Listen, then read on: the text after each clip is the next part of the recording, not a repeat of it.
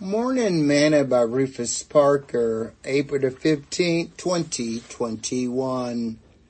A special cemetery. And be ye kind one to another, tender hearted, forgiving one another, even as God for Christ's sake have forgiven you. Ephesians chapter 4 verse 32. Today's morsel. It has been stated that everyone should have a special cemetery to bury the faults of friends and loved ones.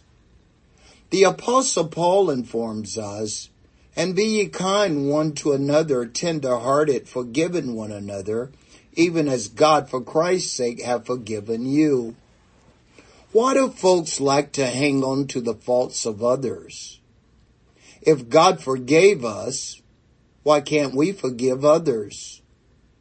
Why do people keep allowing the devil to separate them?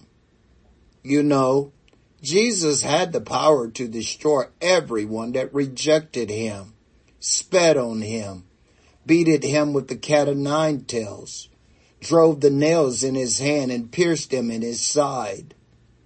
But he said from the cross, Father, Forgive them, for they know not what they do. If we are not willing to forgive others their faults, God will not forgive us either.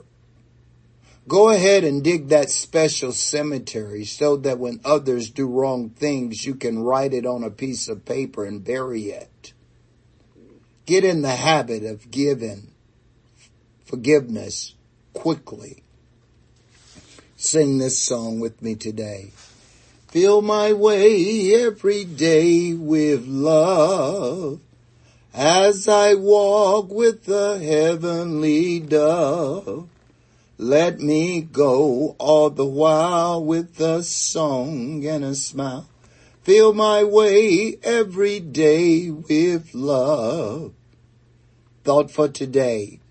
Bearing the faults of others will help keep your heart right.